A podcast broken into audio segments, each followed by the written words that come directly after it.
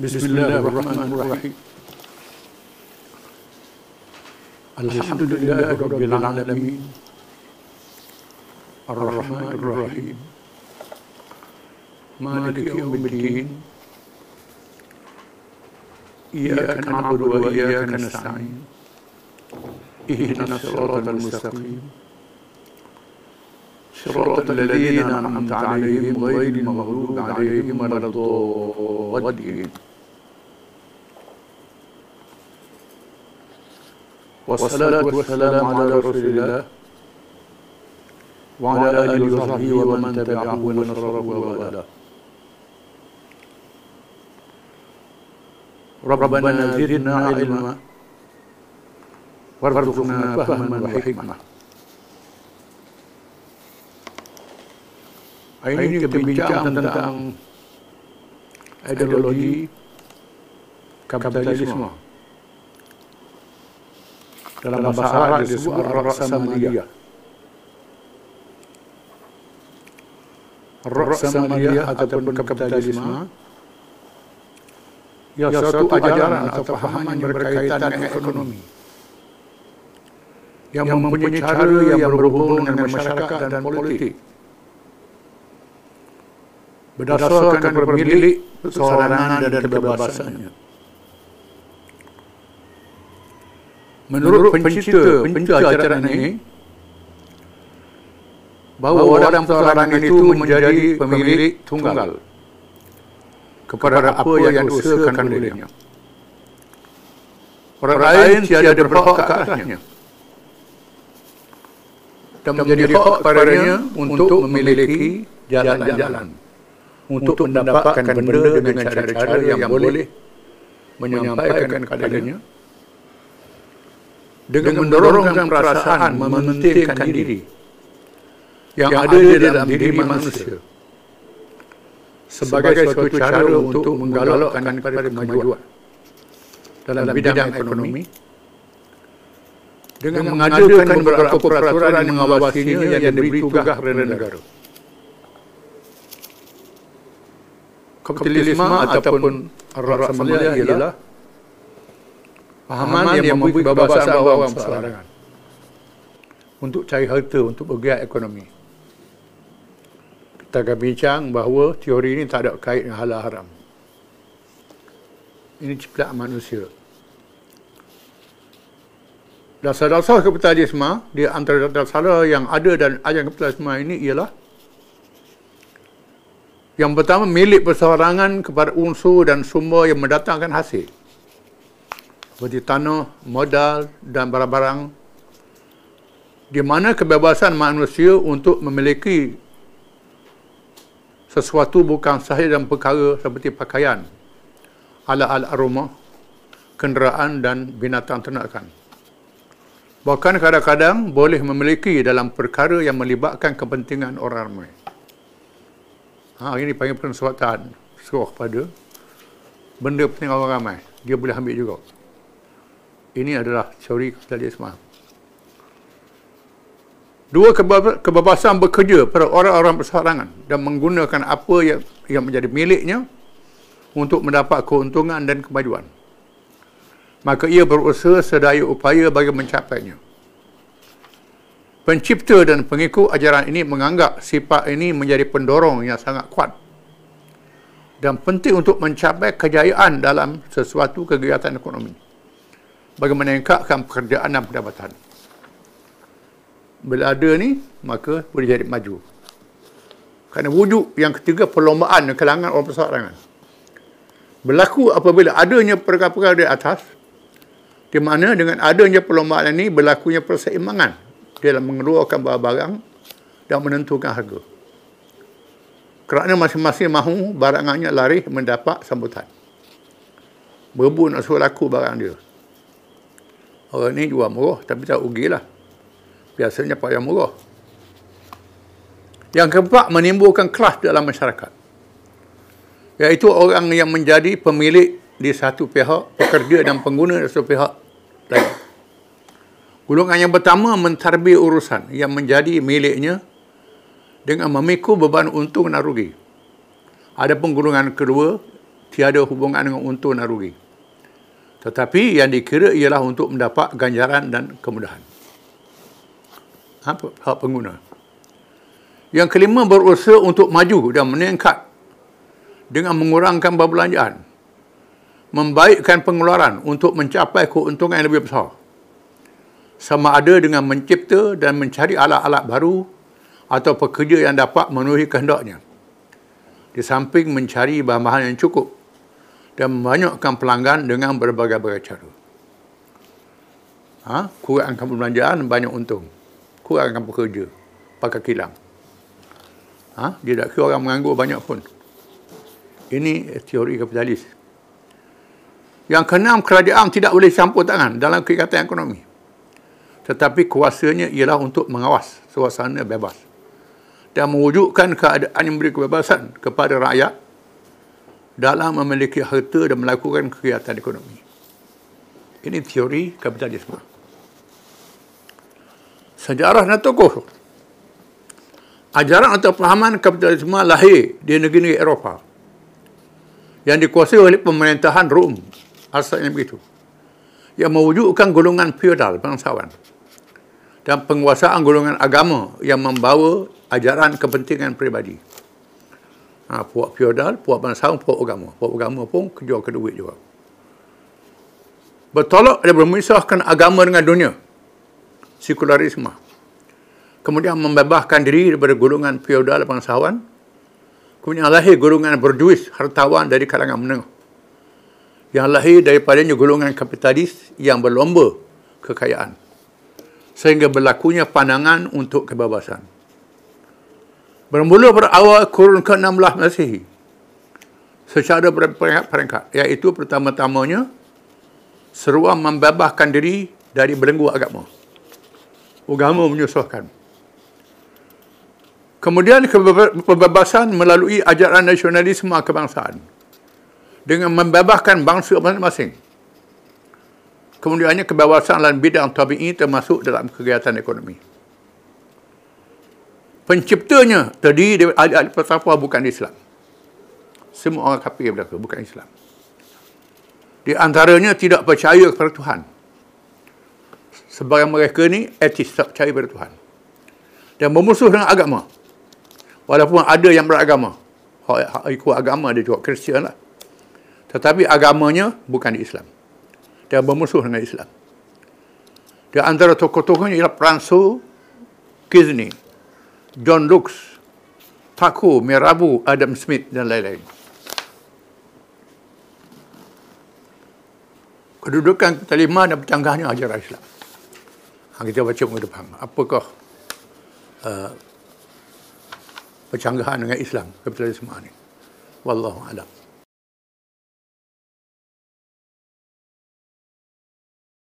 Bismillahirrahmanirrahim rombongan Saqif. Saqif ialah kabilah yang tinggal di Taif. Yang terkenal menyerang Nabi dan sahabatnya Zaid bin Harithah. Sehingga berdarah. Bila Nabi berundur daripada Mekah, selepas wafatnya Khadijah dan bapa saudaranya Abu Talib. Bila sampai di Taif, dia serang oleh orang Taif. Penduduknya Bani Sakhif. Dinyatakan dalam peristiwa melancarkan serangan ke atas kabilah Sakhif. Selepas peperangan Hunain. Bahawa Rasulullah SAW memerintah serangan dihentikan. Tanpa memusnahkan kota Taif. Tempat perlindungan mereka yang disiapkan dengan bekalan yang membolehkan mereka bertahan dalam masa yang lama. Taif ini kawasan subur di padang pasir. Berkota. Selepas Hunain, Nabi bertolak untuk serang Sakif. Kerana banyak Sakif terlibat dalam perang Hunain. Dia masuk dalam kota, kepung. Nak masuk tak boleh. Kota dia kuat. Dan akhir Nabi kata, kita balik lah. Mari semula. Mudah-mudahan mereka masuk Islam. Sebelum berundur SAW, berdoa supaya Allah mengurniakan hidayah kepada mereka. Allahumma hdi saqifan wa atibihim muslimin. Ya Allah, Tuhanku, berilah hidayah petunjuk bertakif dan bawalah mereka datang dalam keadaan masuk Islam. Nabi doa. Kita akan baca kemudian. Satu sikap yang menakjubkan kerana mereka melakukan jenayah besar membelasah sahabat saingannya. Zaid bin Harsyah. Sehingga berlumuran darah ketika berdakwah. Akhirnya kelembutan sikap dapat memecahkan hati yang keras. Laksana batu atau lebih daripadanya. Nabi doa minta mereka masuk Islam. Hentikan serangan. Kabilah ini juga melakukan jenayah besar. Apabila membunuh pemimpinnya yang disanjung Urwah bin Mas'ud radhiyallahu anhu kerana mengisytiharkan Islamnya dan mengajak kaumnya masuk Islam. Urwah mengejar Rasulullah SAW untuk mengisytiharkan Islamnya dalam perjalanan pulang ke Madinah selepas menyerang Taif. Apabila pulang ke Taif, dia telah syahid dibunuh oleh kaum sakit dengan kejam. Peristiwa ini juga menjadikan mereka takut untuk datang menghadap Rasulullah SAW orang masuk ini ialah sahibu Yasin umat Muhammad. Ha? Dan surah Yasin, bagaimana seorang yang telah dibunuh kerana beriman, dipijak ramah-ramah. Ruah bin Mas'ud ini, dia ikut Nabi dalam jalan pulang ke Madinah. Dia isyah dia Islam. Dia minta dengan Nabi nak dakwah, nak balik ke Taif balik. Nabi kata jangan mereka ganas dia kata orang malu saya. Orang serang saya. Saya dah hormati. Dia kata tak apalah. Dia berbalik.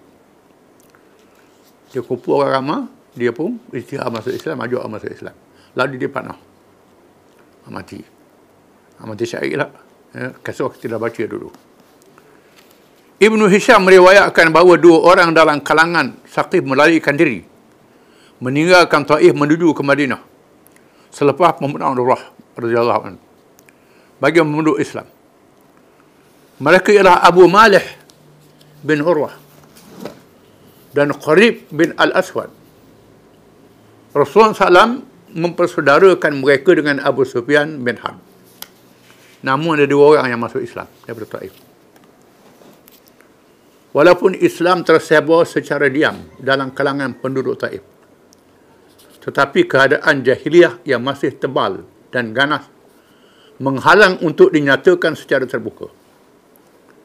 Tak berani nak isyar Islam. Masuk Islam senyap-senyap.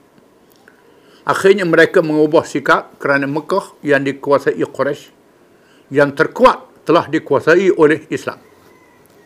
Keseluruhan penduduknya juga telah menganut Islam. Diikuti oleh kabilah belah Arab yang lain. Orang lain masuk Islam belaka. Tiga sakit. Maka Taif tinggal bersendirian dan tidak akan mampu lagi berdepan dengan bada tentera Islam. Akhirnya salah seorang daripada pemimpinnya bernama Amar bin Umayyah menemui pemimpin yang lebih besar bernama Abu Yalail dengan berkata, keadaan sudah sampai ke peringkat tidak ada lagi hijrah ke Madinah. Engkau melihat sendiri keadaan kekuasaan yang dicapai oleh orang itu, yang Muhammad SAW. Keseluruhan kabilah-kabilah Arab telah masuk Islam. Kamu tidak mampu lagi untuk berperang dengan mereka. Apakah pendapat kamu sekarang?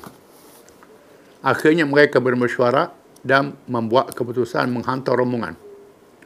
Menghadap Rasulullah SAW walaupun dalam ketakutan. Dan tidak ada dalam kalangan pemimpin Taif yang bersedia pergi seorang diri. Takut. Seperti Urwah bin Mas'ud. Kerana takut dibunuh pula seperti tindakan mereka atau arwah. Begitulah sifat buruk mereka melahirkan sangka buruk pula terhadap orang-orang yang baik.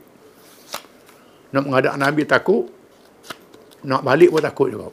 Takut orang tahu dia berjumpa Nabi, kena bunuh pula. Macam orang Habib Mas'ud. Ha. Akhirnya mereka bersetuju menghantar Abu Yalil dan lima orang bersamanya untuk menemui Rasulullah SAW apabila tiba di, di kawasan ternakan unta para sahabat, mereka ditemui oleh Al-Mughirah bin Syu'bah radhiyallahu an yang kebetulan gilirannya menjaga unta.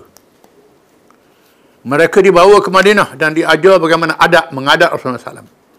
Kerana mereka dikenali dengan pengasah. Belum temu Nabi, ajar dulu. Jangan kasar dengan Nabi. Ada adab. Ketibaan mereka dimaklumkan kepada Rasulullah SAW. Lalu diperintahkan supaya dia sediakan kubah untuk mereka berhampiran dengan Masjid Nabawi. Supaya mereka melihat solat berjamaah. Tak usah Islam ni, tengok kan sama jemaah. Mendengar khutbah dan lain-lain. Ditugaskan Khalid bin Sa'id bin Abi Abil As menjaga mereka. Kerana mereka lebih senang dengannya. Mengikut ceritanya, mereka tidak makan sehinggalah Khalid makan terlebih dahulu. Takut nak makan. Akhirnya mereka masuk Islam dengan sikap masih mahu mempertahankan amalan-amalan jahiliah. Mereka meminta ditangguhkan meroboh berhala alat selama tiga tahun. Minta dengan, roboh berhala. Rasulullah SAW menolak permohonan mereka, lalu mereka merayu dikurangkan kepada dua tahun. Rasulullah SAW menolak mereka merayu satu tahun, ditolak juga. Merayu lagi sebulan, ditolak juga. Kerana tidak ada tolak ansur dalam perkara syirik setelah menjadi orang Islam. Mau masuk Islam dah. Tak ada guna taruh berhala tu.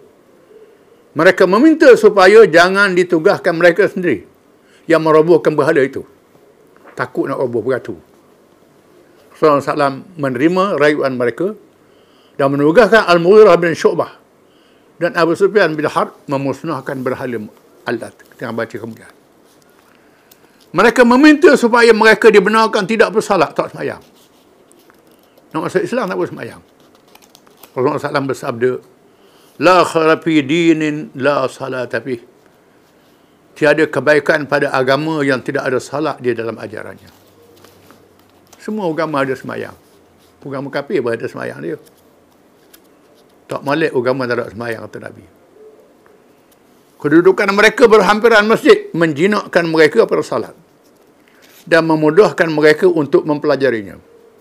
Tetapi sifat jahiliah yang masih ada menjadikan mereka susah untuk bersalat pada awalnya. Mereka mempersoalkan apabila Rasulullah SAW ketika berkhutbah tidak menyebut pengakuannya sebagai Rasulullah. Masuk khutbah Nabi tak sebut Muhammad Rasulullah. Nabi khutbah sendiri tak sebut dia Rasulullah. Ha. Dengan bagaimana dia menyuruh kita sedangkan dia sendiri tidak menyebutnya. Apabila sampai perkara itu pada Rasulullah maka mereka bersabda. Fa inni awwalu man syahida anni Rasulullah. Maka sesungguhnya akulah orang yang pertama yang mengaku bahawa aku adalah Rasulullah, kata Nabi. Ha. Nabi tak sebut Muhammad Rasulullah dalam khutbah. Nabi sendiri berkhutbahkan. Ha, tak, tak sebutlah diri dia. Ha. Uthman bin Abdul As adalah yang termuda dalam kalangan mereka. Dia tidak bersama rombongan apabila mereka pulang ke tempat penginapan kerana mengadap Rasulullah Kerana mempelajari Al-Quran dan bertanyakan masalah agama. Ada orang muda seorang. Uthman bin Abdul As. Ha, dia tak ikut. Pok-pok dia. Dia curi pergi belajar. Senyap-senyap. Jumpa dengan Nabi. Apabila Rasulullah SAW berehat, dia mengadap pula Abu Bakar radhiyallahu Sehingga Rasulullah SAW merasa kagum dengan sikapnya dan amat mengasihinya. Rajin belajar. Keadaan ini tidak disedari oleh anggota rombongan yang lain. Mereka tinggal beberapa lama di Madinah dalam keadaan mereka menerima Islam dan mengaku menjadi penganutnya tetapi masih dalam keadaan yang longgar sehingga pemimpinnya Kinanah bin Abdi Yalil bertanyakan soalan-soalan yang bukan-bukan. Di antaranya dia berkata kepada Rasulullah apakah pendapatmu berkenaan zina? Kami adalah orang yang selalu merantau, maka mestilah melakukannya. Ha, tinggal bini. Merantau, kena berzina lah. Boleh cakap itu ke Nabi. Sabda Rasulullah haram sesungguhnya Allah berfirman, wala taqrabu zina innahu kana fahishatan wa sa'a sabila janganlah kamu menghampiri zina Sesungguhnya ia adalah keji dan jalan yang sangat jahat, kata Nabi. Dia berkata lagi, apakah pendapatmu berkenaan riba? Sesungguhnya ia adalah keseluruhan harta kami. Kena makan riba. Kalau tak ada riba, tak boleh meniaga. Amalan kami. Sabda Rasulullah SAW, untuk kamu hanyalah modal kamu. Allah berfirman. Ya ayyuhallazina amanu taqullaha wa dharu ma baqiya min riba in kuntum mu'minin. Wahai orang-orang yang beriman, bertakwalah kepada Allah dan tinggallah sakit baki riba jika kamu benar-benar beriman. Tuhan suruh tinggal tak boleh. Dia berkata lagi, apakah pendapatmu berkenaan arak kerana ia adalah hasil daripada negeri kami? Anggur banyak je tak Buat arak, jual. Tamar banyak sadar ambil tuak dia buat buat buat, buat aruk sabda Rasulullah SAW sesungguhnya Allah telah mengharamkannya berfirman Ya ayyuhalladzina amanu innamal khamru wal maisir wal ansab wal azlam rijsum min amali syaitan fajtanibuhu la'allakum tuflihun Wahai orang yang beriman sesungguhnya arak, judi, melihat nasib dan anak-anak panah yang digunakan untuk menentukan nasib adalah keji daripada amalan syaitan. Maka kamu jauhlah ia supaya kamu mendapat kejayaan. Mereka menerima hukum-hukum tersebut. Tetapi mahu meminta kebenaran berhala alat yang mereka masih namakan Tuhan. SAW dengan tegah menyatakan musnahkannya. Musnahkannya berhala itu. Mereka menjawab secara bodoh kalau Tuhan betina itu tahu engkau hendak memusnahkannya, nanti dia membunuh mereka yang melakukannya. Ha, nanti Tuhan dia bunuh orang nak musnahkan dia. Di sini Umar bin Khattab dia menyahut, apa apalah engkau ini? Tidakkah berhala itu batu? Dengan marah dia menjawab, bukan engkau yang aku tanya, wahai Ibn Khattab. Aku nak tanya mu, aku tanya Rasulullah. Babu menjawab.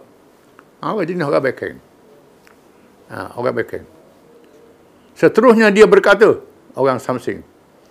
Dia berkata kepada Rasulullah SAW, biarlah kamu yang mengendalikan urusan merobohkannya. Biar mulah. Suara yang roboh kami tak wani takut. Akhirnya mereka meminta dilantik salah seorang yang menjadi pemimpin mereka. Maka Rasulullah melantik Osman bin Abil As.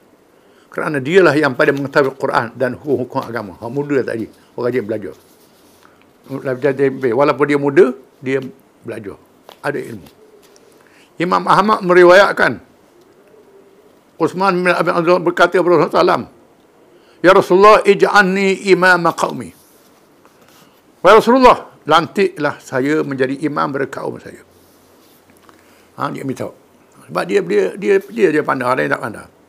Sabda Rasulullah Anta imamuhum faqtadi bi ad'afihim wattakhidhu mu'adzinan la ya'khudhu ala adanihi ajra. Awaklah yang menjadi imam kepada mereka. Maka ambil kira makmum yang paling lemah.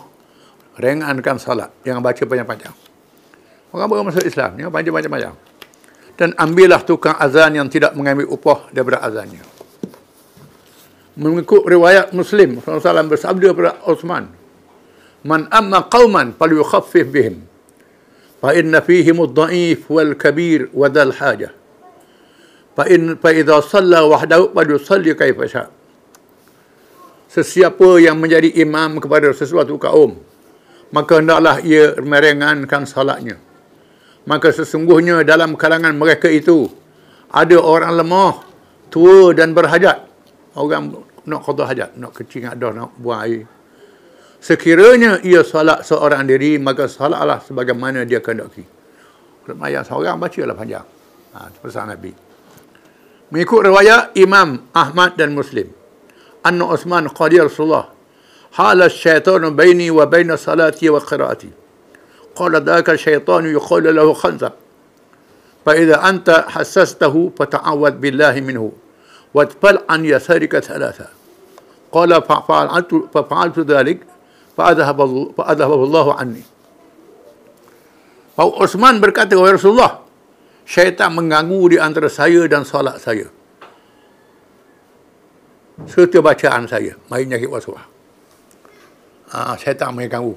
Osman mengadu ke Nabi. Sabda salam. Syaitan itu bernama Khanzab. Apabila engkau merasainya, mintalah perlindungan Allah daripadanya dan ludahkan ke kiri. Dia hembus cepat seperti meludah. Bukan ludah hari tu. Hembus ke kiri. Ha, iaitulah. Ha? A'udzubillah bisyaitan rajim. Ludah, ha? hembus tiga kali ke kiri. Uthman berkata, aku lakukan cara itu, maka Allah hilangkan gangguan itu daripada aku. Hilang.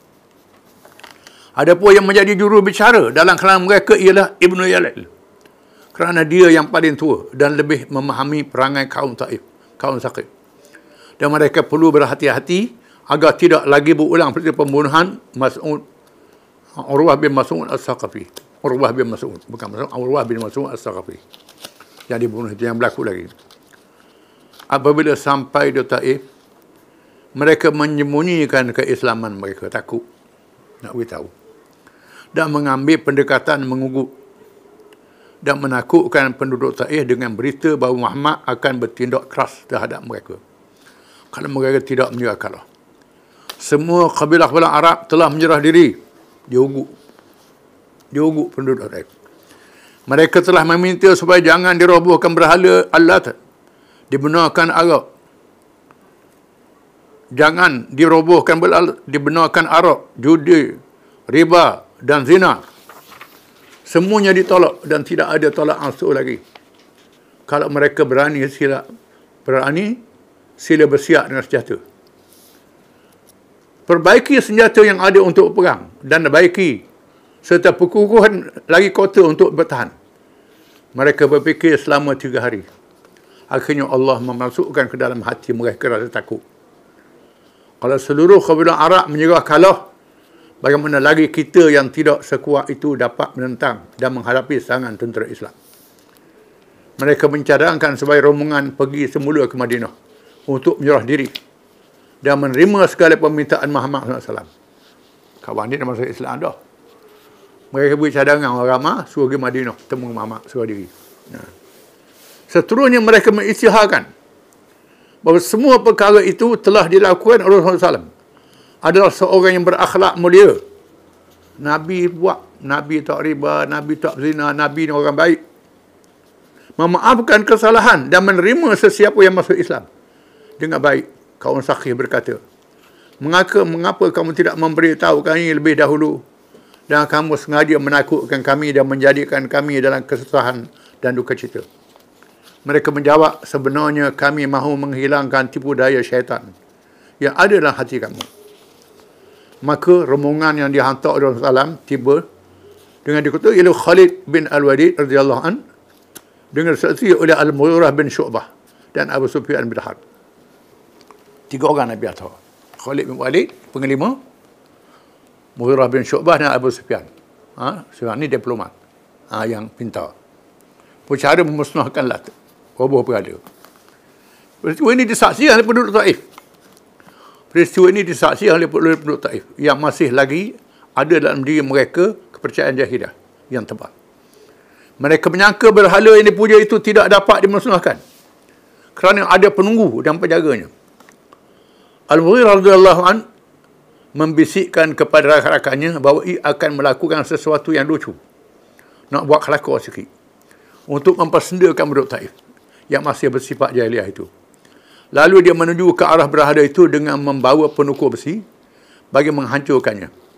Dia pura-pura reboh, buat lalu reboh dan mengangkuk. Ha, dia buat lalu reboh, buat mengangkuk. Lalu penduduk Taif bersorak dan berkata, Al-Mughirah sudah dihalang oleh penunggu Allah dan akan membunuhnya. Sesiapa lagi yang berani sila mencuba menghancurkannya demi Allah. Bersumpah dengan nama Allah pula.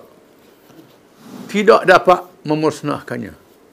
Tiba-tiba Al-Mughirah bangun dan berucap, Allah telah menimpakan keburukan terhadap kamu kerana kesesatan. Berhala ini hanyalah batu saja. Kemudian dia mengangkat penukur besi lalu memusnahkan pintu pagar. Seluruh pagar dan berhalanya. Penjaganya berkata dengan marah. Tapaknya tak mungkin dimusnahkan. Tapak pun tak boleh buat. Al-Mughirah terus memusnahkan asah berhala dan menggali tanah asahnya Akhirnya mereka mengambil segala barang yang berharga dan perhiasan yang dihadiahkan pada berhala itu. Dibawa pulang ke Madinah bagi diserahkan kepada Rasulullah SAW. Mengikut satu riwayat bahawa Saqib juga meminta supaya mereka dikecualikan berzakat dan jihad. Pemulaan ini dibiarkan. Dan Rasulullah sabda, saya tahu sadaquna wa sayujahidun.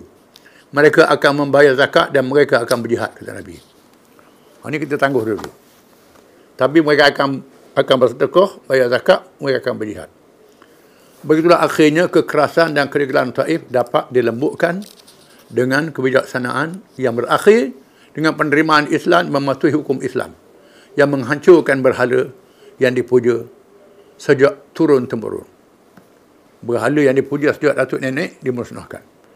Meninggalkan segala maksiat yang menjadi kegemaran mereka rombongan mereka yang pulang tanpa mengisytiharkan Islam tetapi melakukan sesuatu secara mencabar supaya melawan Islam kalau berani. Yang berakhir dengan menyerah tanpa perang dan diikuti dengan kedatangan rombongan yang menghancurkan bahala yang dipuja dan dengan tegah menghapuskan kemungkaran yang tidak yang tiada tolak ansur bagi menghapuskannya iaitu arak, judi, riba dan zina. Maka telah dipahami bahawa Islam tidak mengizinkan perkara yang haram itu di atas nama perkembangan zaman dan kemajuan yang menjadi hujah palsu dalam kalangan mereka yang mempermain-main dengan Islam. Ha, jadi benda dasar tak boleh kita tolak ansur. Ha, haram, halal, masalah syirik tak boleh tolak ansur. Ha, dan peristiwa ini menunjukkan Allah Ta'ala ha, memakbulkan doa Nabi SAW. Nabi minta supaya Saqib masuk Islam. Doa Nabi diterima oleh Allah Ta'ala. Yang mereka masuk Islam tidak dengan perang. والله أعلم.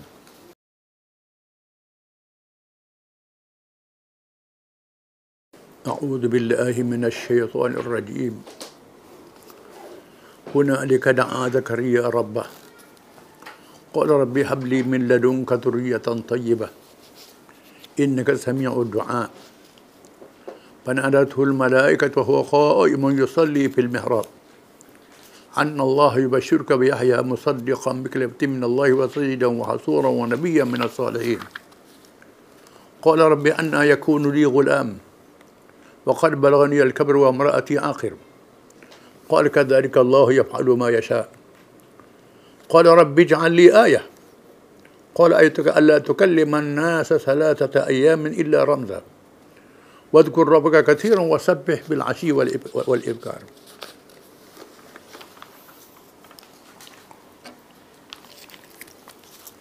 Maksudnya,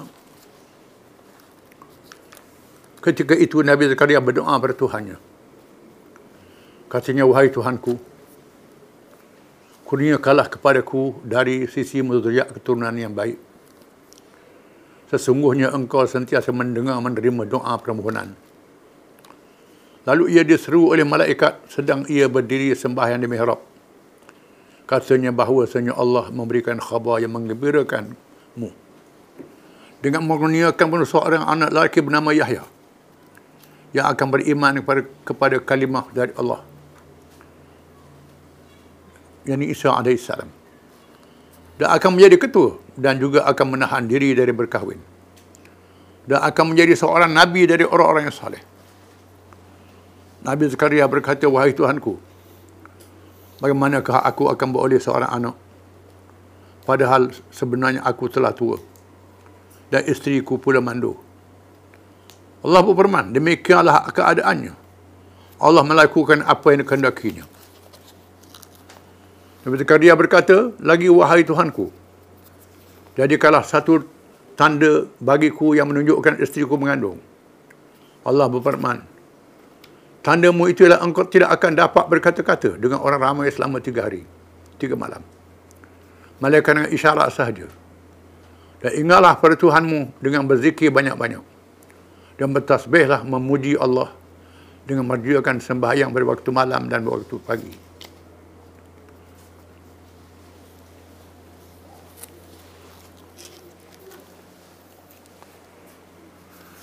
Setelah Zakaria yang menjaga Maryam alaihi salam menyaksikan karamah yang diberi pada Maryam Sehingga buah-buahan musim sejuk ada pada musim panas dekat Maryam. Buah-buah musim panas Maryam musim sejuk ada buah dekat dia. Menunjukkan Maryam seorang yang soleh. Seorang yang kuat pada ibadat. Yang mulia di sisi Allah. Maka Zakaria, Zakaria mengharapkan dia ada anak. Lalu ketika dia bersembayang. Hunalika da'a Zakaria Rabbah. Di sana Zakaria berdoa pada Tuhan. Setelah melihat karamah yang ada pada Maryam alaihissalam. Qala rabbi habli min ladunka dhurriyatan tayyibah. Kata Zakaria wahai Tuhanku kurniakanlah padaku dari sisimu zuriat yang baik. Zuriat yang saleh. Dia berdoa kepada Allah. Innaka sami'ud du'a. Sesungguhnya engkau Tuhan yang maha mendengar doa hambanya. Engkau doa, hamba engkau dengar wahai Tuhanku. Apalagi doa yang doa ni Nabi. Panadathul malaikah wa huwa qa'imun yusalli bil mihrab. Tiba-tiba malaikat menyeru Zakaria membawa wahyu daripada Allah. Ketika Zakaria berdiri di mihrab sedang beribadat. Malaikat itu kata ulama tapi ialah malaikat Jibril alaihi salam. Allah yubashshirka bi Yahya. Allah Taala memberitahu padamu dengan anak lelaki bernama Yahya. Sebut nama terus. Kamu akan dikenal oleh Allah. Anak lelaki yang dinamakan Yahya. Yahya nya makna dia hidup. Yang menghidupkan keberkatan, menghidupkan kebaikan. Musaddiqan bi kalimatin min Allah dia akan membenarkan perman daripada Allah iaitulah Isa alaihi salam yang dilahirkan daripada Maryam dengan perman Allah taala kun fayakun bukan dengan ada suami dengan perman kun fayakun jadi jadi tak ada suami tak bersetubuh dijadikan dengan perman Allah jadi maka jadi Zakaria Yahya menjadi orang yang pertama beriman pada Isa AS.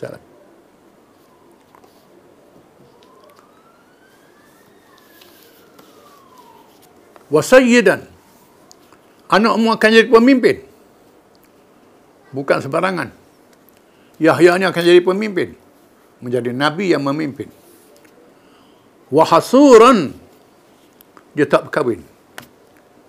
Seorang yang dijadikan tak minat dengan orang perempuan. Tak ada nafsu kahwin. Macam malaikat lah. Ha, pelik kejadian dia, Zakaria ni.